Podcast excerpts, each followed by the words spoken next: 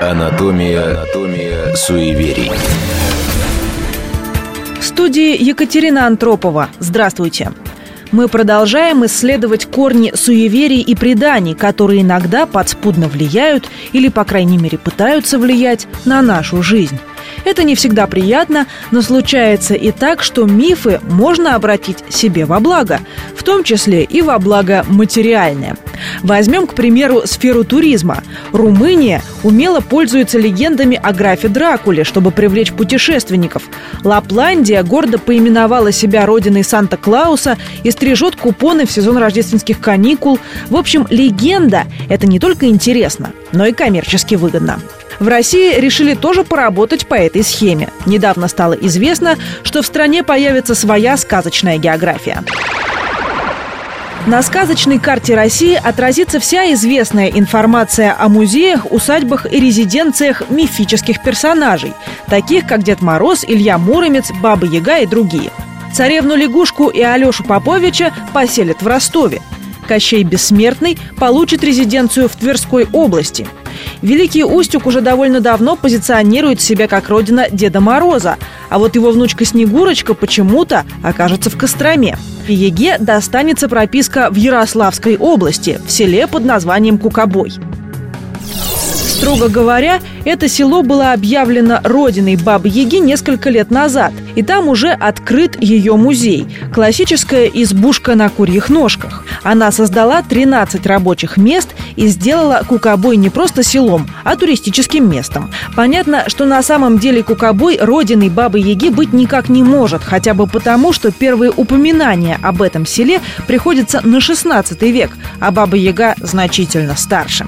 Между тем, русская православная церковь не очень довольна тем, что село использует Бабу-Югу, возвращая ей, пусть и в коммерческих целях, значение культовой фигуры. В московском патриархате выступали с резким осуждением поклонения Бабе-Яге, ведь персонаж-то языческий и, откровенно говоря, страшный.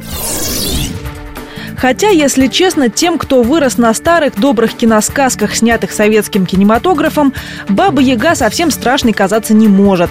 В этом заслуга прекрасного артиста Георгия Миляра, который играл этого персонажа не раз и не два. Про Миляра даже говорили, что он лучшая Баба Яга всех времен и народов. В его исполнении сказочная старуха представала пугающей, но и смешной одновременно, и это делало ее чрезвычайно обаятельной. Иван Явился, неждан, незван. Повернул избушку, разбудил старушку. Стоял себе задом, к ему не тем фасадом. Уноси скорее ноги, а ну избушка Повернись к лесу передом, к рыбану задом между тем, изначально смешной Баба Яга не была. Она была отталкивающей и жуткой богиней. Да-да, именно так. В сказочный персонаж она выродилась уже потом. У писательницы Тэфи есть потрясающий рассказ о Бабе Яге, который начинается так. Сказки рассказывают. Баба Яга, костяная нога, в ступе едет, пестом погоняет, по мелом след заметает. Учитель словесности говорил, Баба Яга – богиня в юг и метелей – в детских книжках изображалась Баба-Яга худой, дикой старухой с зелеными злыми глазами. Изо рта клык торчит, волосы седые, косматые, страшная, костлявая, у и детей ест. А слово «богиня» вызывало представление о красоте. Венера, Диана. Мы видели их статуи, образцы совершенства. Мы слышали выражение «хороша как богиня». И вдруг эта лютая ведьма, злющая, уродливая старуха наша богиня. Было это нелепо и смешно. Анатомия суеверий. Хотя на самом деле ничего смешного нет. Боги были очень разными и по характеру, и по внешнему виду. Причем второе обычно соответствовало первому. Добрый Лель, славянский бог весны, был очень красив.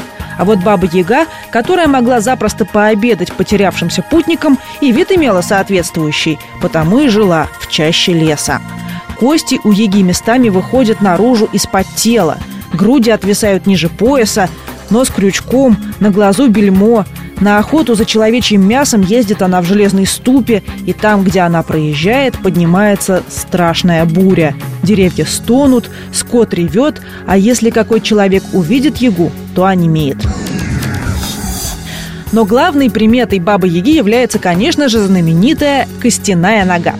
Почему она у нее костяная? На этот счет имеется одна любопытная, хотя и неаппетитная гипотеза, которая, кстати, объясняет не только костяную конечность, но и такой специфический шедевр архитектуры, как избушка на курьих ножках.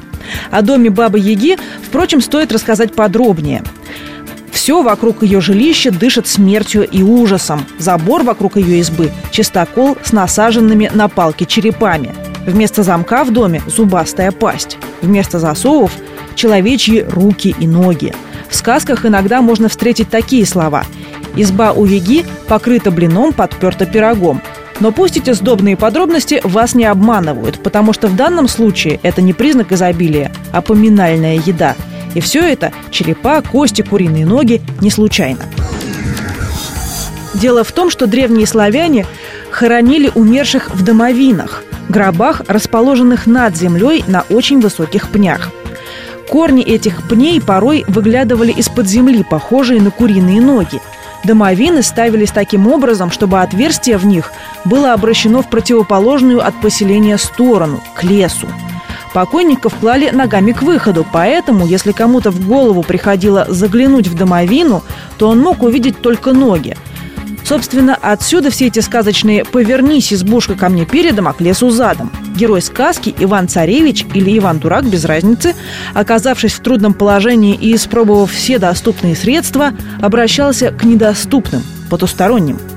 Это отголосок языческой традиции просить совета и помощи у усопших предков – Подробно об этом рассказывается в книге фольклориста Владимира Проппа, которая называется «Исторические корни волшебной сказки».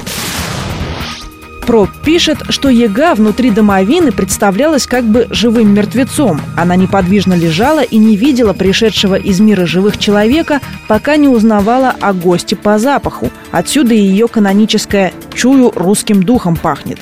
Человек, встречающий на границе мира жизни и смерти избушку Бабы-Яги, как правило, обращается к ней за мудрым советом. Чтобы получить его, он должен приобщиться к миру мертвых. Для этого Яга сначала парит его в бане, то есть совершает обряд омовения, а потом кормит его, дает ему пищу мертвых. Не испугавшись и приняв угощение, герой доказывает, что он действительно достоин того, чтобы Яга, проводник между миром живых и умерших, помогла ему в его поисках. И неважно, что он ищет – Василису Прекрасную или молодильные яблоки. Существует теория, согласно которой образ Бабы-Яги – это трансформация образа архаического божества, которое некогда главенствовало в обрядах инициации – то есть посвящение. Инициаций у человека на протяжении жизни было несколько. Переход из детства и отрочества во взрослое состояние, вступление в брак, в воинскую дружину – все это было ритуализировано, и каждый обряд инициации в некотором роде символизировал собой смерть и новое рождение, например, отмирание старого общественного статуса и рождение в статусе новом. Ритуалы инициации в том или ином виде известны у всех народов. Причем на ранних стадиях развития культуры эти ритуалы могли быть жуткими и даже жестокими. Для посвящения в полноправные члены общины подростки должны были пройти испытания. Они могли проходить их в лесной чаще, а руководила действием старуха-жрица. Самое страшное испытание состояло в инсценировке пожирания испытуемых чудовищем и их последующего воскресения – они должны были ритуально умереть, побывать в потустороннем мире и воскреснуть. За ритуал перехода в мир мертвых и возвращения обратно у славян отвечала именно яга. Образ страшного женского божества, кстати, существует у всех индоевропейских народов. У греков это была Геката, страшная трехликая богиня ночи, колдовства, смерти. У скандинавских племен – Хель, у индийцев – кровожадная Кали – их всех боялись, но в то же время почитали и обращались за помощью. Считалось, что эти богини способны освободить от всего старого и отжившего, чтобы расчистить место чему-то новому. Изначально яга была похожа каким-то змееподобным существом. Культ змей как существ, сопричастных к стране мертвых, зародился, возможно, еще в эпоху палеолита. Уже тогда создавались изображения змей, олицетворяющих преисподнюю, а также странных фигур, которые сверху представляли собой человека, а снизу – змею. Некоторые исследователи указывают на то, что одноногие и хромые существа в мифологиях многих народов так или иначе связаны с образом змеи. И, видимо, недаром яга, как правило, не ходит, а летает, подобно мифическому змею, дракону. И недаром у Гекаты и у Кали в волосах змеи, а их скандинавская коллега Хель хоть и обходилась без такого сомнительного украшения, зато имела в сестрах исполинскую змею Мидгард. И недаром Еге, а вместе с нею и всем прочим ведьмам, над которыми Ега без сомнения была главной, по крайней мере на славянских территориях, приписывали способность обращаться в змею. Такую ягу, разумеется, все боялись. Она могла помочь, но могла и погубить человека. А предсказать ее поведение было почти невозможно. Ведь ела она невинных детей, которые ей в общем ничем не мешали. А назойливый Иван Царевич, который разворачивал ее избу и вообще хулиганил и всячески беспокоил старуху, уходил от еги сытой и с подарками. Например, с путеводным клубком. Ну и где справедливость? Но к XIX веку яга утратила свою силу. Ее образ измельчал, и она превратилась в обычный сказочный персонаж, которым можно напугать только детей, да и то до определенного возраста. А в 20 веке, во многом благодаря советскому кинематографу, о котором упоминалось выше, Яга стала едва ли не комическим персонажем, а смех, как известно, побеждает страх. Препарировать другие мифы и предания будем через неделю. С вами была программа «Анатомия суеверий» и Екатерина Антропова. Анатомия суеверий.